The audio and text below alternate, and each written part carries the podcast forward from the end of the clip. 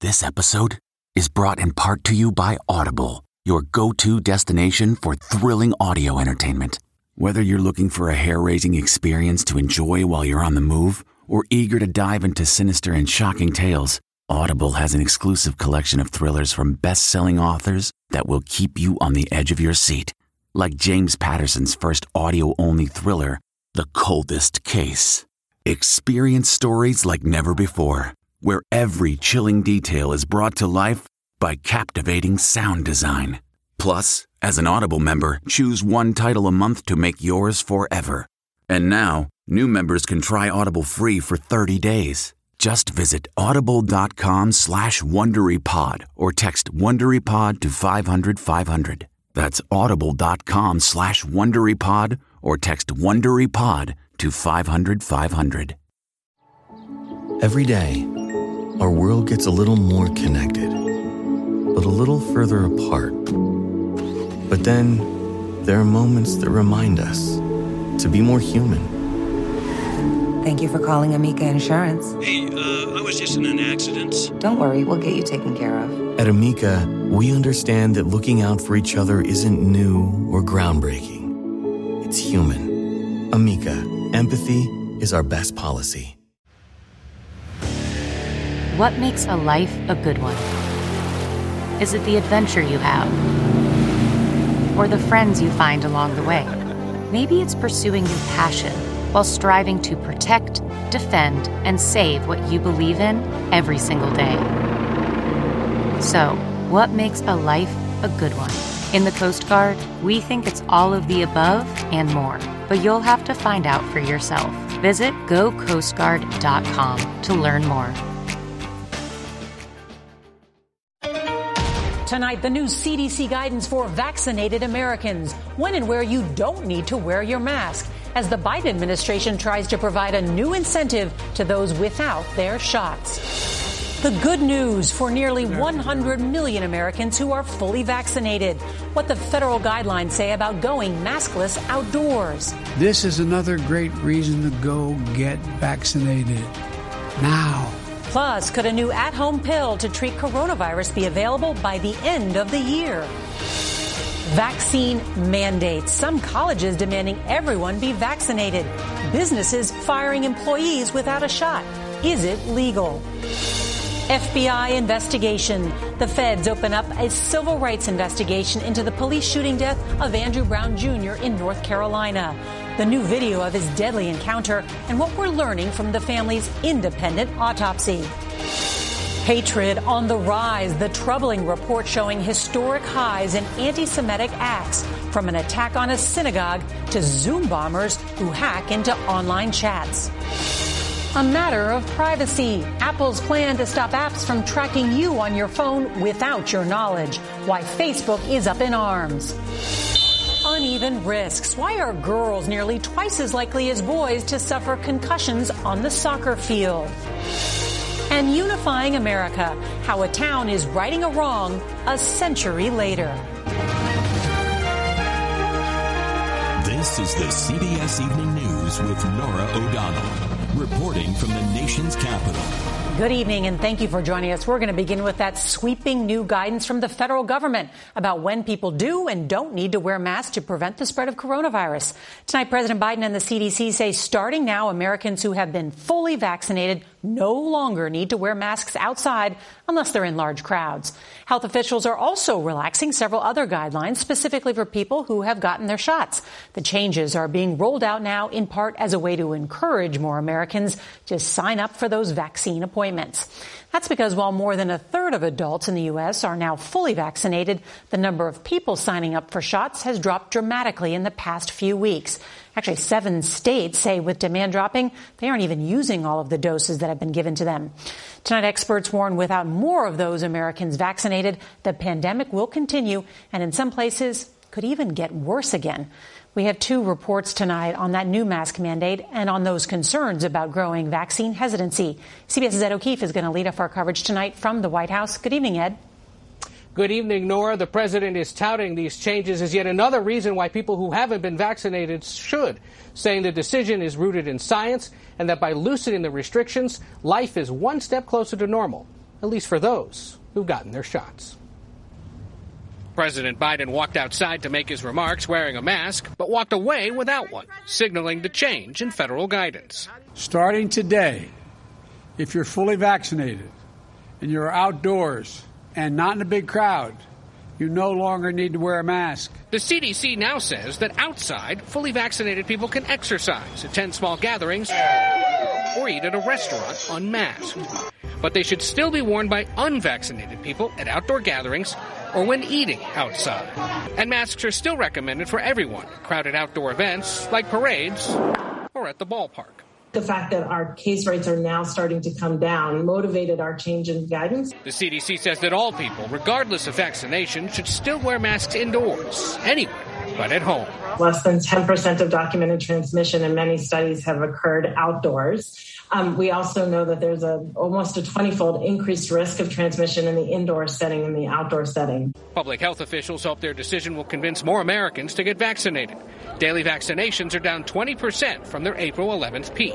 Go get the shot. It's never been easier. And in a bid to boost vaccine participation among younger Americans, federal officials also said today they're allowing pharmacies participating in the federal vaccine program to lift state residency requirements. That means any college kids could get their shots away from home. Ed O'Keefe, CBS News, the White House. I'm Mola in Florida, where nearly half of adult residents have not been vaccinated, and the state leads the nation in new COVID cases weeks after spring break gatherings. Tonight, the CDC's new mask guidance for fully vaccinated Americans comes at a time when vaccine hesitancy is up. If you are fully vaccinated, things are much safer for you than those who are not yet fully vaccinated. Despite a drop this past week in cases, hospitalizations, and deaths, Florida is not keeping pace with the much steeper declines being seen nationwide. We have to get to that 75, 80% of us fully vaccinated and really get this thing under control. Florida infectious disease specialist Dr. Eileen Marty says the CDC's new mask guidelines could not have come at a better time. Is this a game changer in terms of vaccinating individuals? It's a game changer for the vaccinated individuals, but it's really not a big game changer for people who are not vaccinated. Seven states are currently administering less than 70% of their available first doses. And now we're learning of two more cases of the rare blood clots associated with the Johnson & Johnson vaccine. 17 cases now among the more than 8 million doses administered. Health officials at the University of California, San Francisco reported the first male case on Monday. In a statement, UCSF doctors noting, we strongly recommend that everyone age 16 and over receive the vaccine. The alternative, says Dr. Marty, is dire. We still have higher levels of COVID in the United States today than we did in September of 2020. The lesson everyone should be looking at is what happened to India that thought that they had this thing licked. It started having these mass gatherings outdoors, but too many people, they're running out of oxygen and people are dying. But we are still at a very high level, and this can still go the wrong way if we're not careful. Well, some states with mask mandates are still deciding how to proceed in light of the CDC's new guidelines. Here in Florida, really depends on the county. Sometimes the city, as some locations have never had mask mandates in place.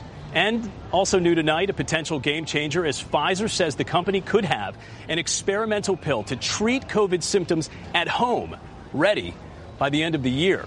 Norah. All right, Mola Lenghi, thank you. Well, tonight, desperately needed aid is beginning to arrive in India, including ventilators and oxygen generators shipped from Britain. India's health system is buckling under a catastrophic spike in COVID cases. More than 2,700 deaths were reported on Monday alone. The U.S. is also sending supplies. President Biden has promised to send equipment and medicines to India. Tonight, we're following several new developments in the shooting death of Andrew Brown Jr. by deputies in North Carolina. The FBI is launching a civil rights investigation, and North Carolina Governor Roy Cooper is calling for a special prosecutor to lead the state's investigation. CBS's Manuel Bojorquez has more from Elizabeth City. New video shows a team of Pasquotank County Sheriff's deputies before the shooting driving to Andrew Brown Jr.'s home Wednesday to serve warrants on drug charges. Moments later, witnesses say deputies opened fire as Brown tried to drive away. This video shows deputies surrounding Brown's bullet riddled car after it crashed into a tree. Demands to know what happened in the roughly 30 seconds between these two videos has Elizabeth City on edge. The family's attorneys announced a private autopsy showed Brown suffered four gunshot wounds to the right arm and one fatal shot to the back of his head. He was trying to get away in a moving vehicle, which no doubt is also against police practice to shoot into a moving vehicle. Protesters and the Brown family continue to demand the release of all police body camera footage. The county showed family members only a 20 second clip yesterday, with the deputies' faces blurred. Yesterday, I said he was executed. This autopsy report showed me that was correct. The city has requested the county file to release the footage to help quell tensions here. Are you concerned that the longer this video goes unreleased, the more restless that protesters might become? I am very concerned. Mr. Brown's family deserves some transparency that they're not receiving. These citizens in Elizabeth City deserve it. As we near a full week of protests here, the city has decided to implement an 8 p.m. curfew. Under North Carolina law, a judge must sign off on the public release of body cam video. A court hearing on that matter is scheduled for tomorrow. Norah? All right, Manny Bojorquez, thank you. Tonight, the Anti Defamation League says anti Semitic attacks in the U.S. were at near historic highs in 2020. And those spewing hate have a new tactic, taking their attacks online. Here's CBS's Jeff Pegues.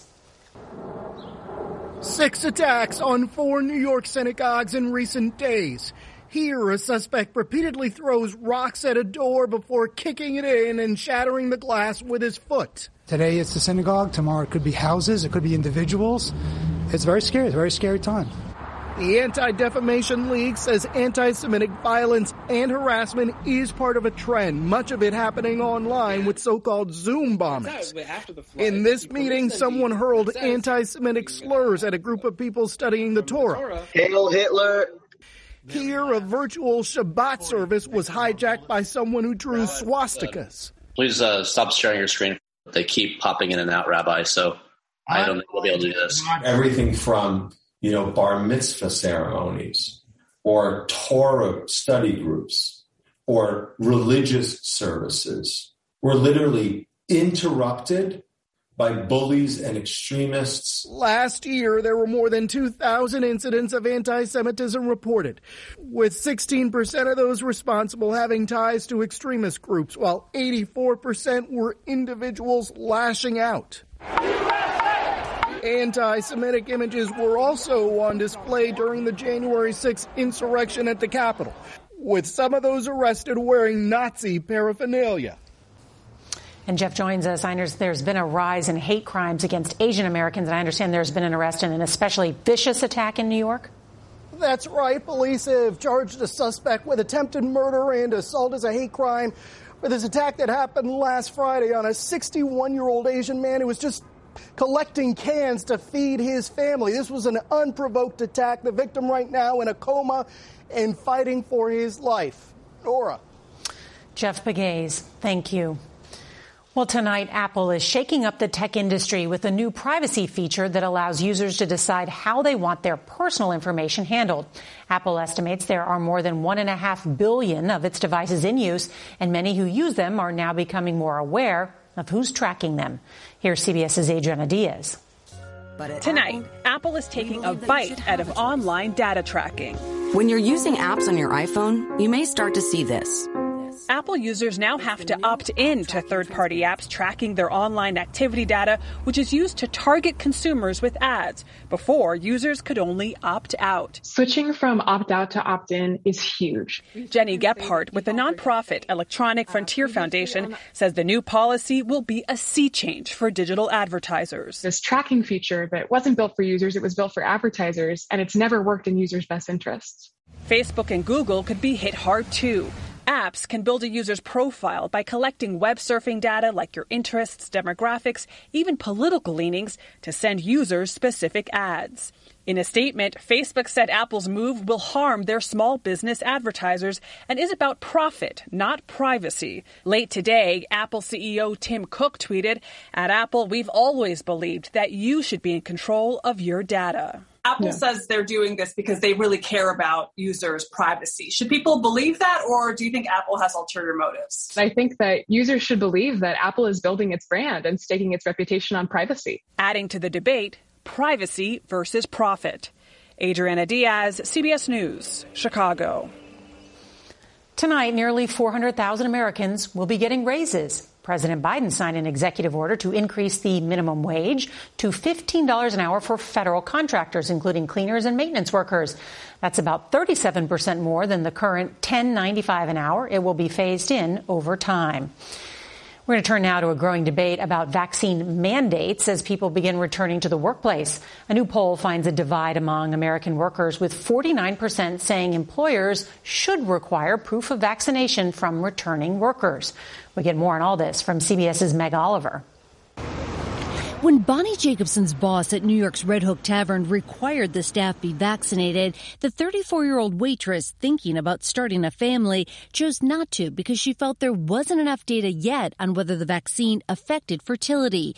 Two days later, she was fired. I just wanted to be sure when it came, it became my time to get the vaccine that I just felt 100% comfortable about it. In an email, the restaurant offered no other option except to get vaccinated, saying, We are sad to see you go. It was very blindsiding to me. More than 20 colleges and universities have decided to require vaccinations for students to return to campus next fall. And now that shots are readily available, lawyers say more companies are taking steps toward mandating the same for employees. Labor attorney Anna Maria Tejada says Jacobson's story is a cautionary tale. Why are more companies leaning toward requiring the vaccine? Because they do, in fact, want to ensure that there's a safe workplace. In general, Tejada says as long as employers allow for medical and religious exceptions, they're in the clear. The tavern has since spelled out exactly that. Jacobson now says she only wanted time to research her options. She has since gotten the Pfizer vaccine, but not her job back. I hope that there's no long term effects. I'm trusting the science. Jacobson says she's planning to file a complaint with the U.S. Equal Employment Opportunity Commission. Meg Oliver, CBS News. The comfort of your favorite seat is now your comfy car selling command center, thanks to Carvana. It doesn't get any better than this. Your favorite seat's the best spot in the house. Make it even better by entering your license plate or VIN and getting a real offer in minutes. There really is no place like home. And speaking of home, Carvana will pick up your car from yours after you finalize your offer. Visit Carvana.com or download the app and sell your car from your comfy place. A dramatic rescue by Atlanta police was caught on video. A car caught fire after a minor accident in a parking lot. Then the driver suffered a seizure. Officers raced to help the man, breaking the windows to open the door. They pulled him to safety just as the car was filling with smoke and flames. He is lucky to be alive. And there's important news tonight for soccer moms and dads. A study of more than 80,000 high school soccer players found girls face nearly twice the risk of concussions as boys. Girls are most often injured by heading the ball or hitting the goalpost. Boys most often get hurt when colliding with another player, and they're one and a half times more likely than girls to be removed from play after getting injured. All right, a rare LeBron James autographed rookie card just shattered the record for the most expensive basketball card ever. Only 23 of these cards exist. A buyer whose name has not been released snatched it up for a record $5.2 million, tying the record for the top selling Mickey Mantle rookie baseball card earlier this year. Tonight, California lawmakers have taken a first step to make amends for a shameful theft nearly a century ago. CBS's Carter Evans has more in our series, Unifying America. In Manhattan Beach, California, a house on the sand can cost up to $20 million. And Anthony Bruce's family used to own two oceanfront lots. I should be a millionaire standing here t- talking to you today. More than 100 years ago, his great great grandparents, Willa and Charles Bruce, bought the land for about $1,200. They built a resort called Bruce's Lodge, one of the only places black families were allowed on the beach until they were forced to shut down. The Ku Klux Klan was involved in harassing them. They burned a cross right out here. And when that didn't drive them away, the city government decided to take the property under the guise of eminent domain. It really was stolen from them. Use your voice! Inspired by the Black Lives Matter movement, LA County Supervisor Janice Hahn is working with state legislators to return the land. Today, they cleared the first legal hurdle with a unanimous vote. It's bittersweet. When we were last in Manhattan Beach, the Bruces, it was a terrible situation for us. You're afraid you may be treated poorly when you go back. I hope for the best, but I'll prepare for the worst. Today, less than 1% of Manhattan Beach residents are black, and many here believe it's a direct result of shutting down Bruce's Lodge. This is kind of like the catalyst for the nation to kind of look at this and see is this how African American people who have been mistreated can get their land back? Righting a wrong from a century ago. Carter Evans, CBS News, Manhattan Beach, California. And we'll continue to follow that story. Just ahead of his 100th day in office, tomorrow night, President Biden will deliver his first address to a joint session of Congress. Join me for our live coverage beginning at 9 Eastern, 6 o'clock Pacific. And if you can't watch the evening news live, don't forget to set your DVR so you can watch us later. That is tonight's edition of the CBS Evening News. I'm Norah O'Donnell in our nation's capital. We'll see you right back here tomorrow. And good night.